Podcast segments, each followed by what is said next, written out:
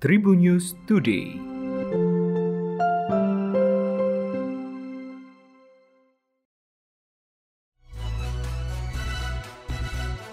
Halo Tribuners, berjumpa kembali bersama Memes. Memes akan berbagi informasi untuk kamu dimulai dari berita nasional.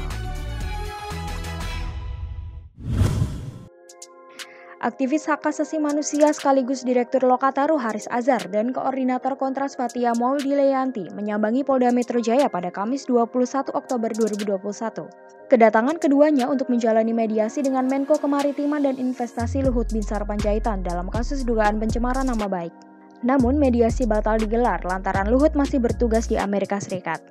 Haris Azhar bersama Fatia tiba di gedung Polda Metro Jaya, Jakarta Selatan sekitar pukul sepuluh lebih lima belas waktu Indonesia Barat didampingi kuasa hukumnya Peter L. Menurut Peter, kedatangan kedua kliennya sudah bertemu dengan penyidik perihal kasus yang dilaporkan Luhut. Mediasi Haris Azhar dengan Luhut akan menjalani penjadwalan ulang. Peter menambahkan bahwa kliennya juga sudah berkomunikasi dengan penyidik. Adapun pembicaraan itu terkait dengan penjadwalan ulang mediasi dengan Luhut. Mengenai jadwal tersebut, Peter belum mengetahui karena akan ditentukan penyidik. Pihaknya memastikan bahwa inisiatif mediasi berangkat dari pihak penyidik sesuai dengan S E Kapolri mengenai penyelesaian kasus di ranah I T E.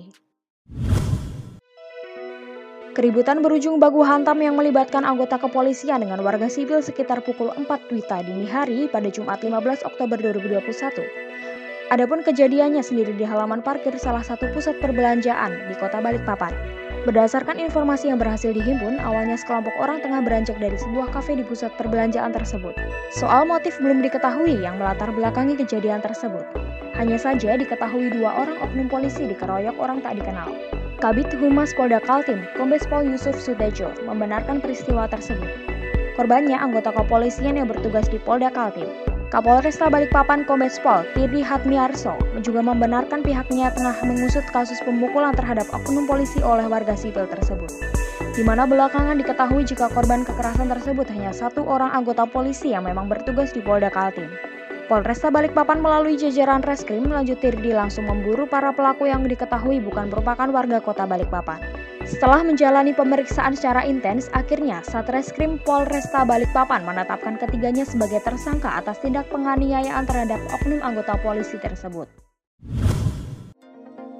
Anya Geraldine membeberkan alasannya unggah video di kamar mandi yang sempat viral. Saat itu Anya mengungkapkan bahwa dirinya gemar menghabiskan waktu lama di kamar mandi.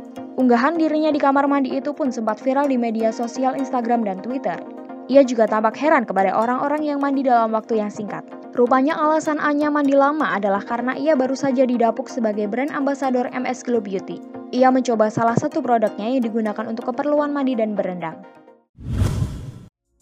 Anthony Sinisuka Ginting memutuskan mundur dari Denmark Open dua ribu dua puluh satu karena merasakan sakit di bagian pinggang. Ginting mengatakan dia sempat merasakan sakit serupa saat main di final Thomas Cup. Dia memutuskan mundur dari turnamen setelah baru menjalani pertandingan selama dua menit melawan pemain Perancis Thomas Roxel.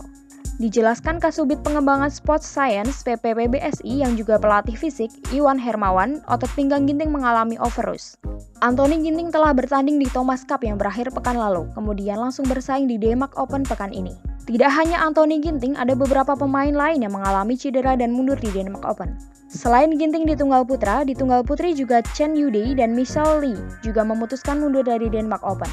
Di ganda putra juga ada Choi Sol-gyu dan Seo Song-jae yang memutuskan untuk mundur. Di ganda campuran juga ganda Korea Selatan, Seo Song-jae dan Choi Yong-ju mundur di turnamen. Demikian tadi empat informasi terkini yang menarik untuk kamu ketahui. Jangan lupa untuk terus mendengarkan Tribunnews Today hanya di Tribunnews Podcast Spotify dan YouTube tribunnews dot com. Memes pamit undur diri, sampai jumpa. Tribunnews Today.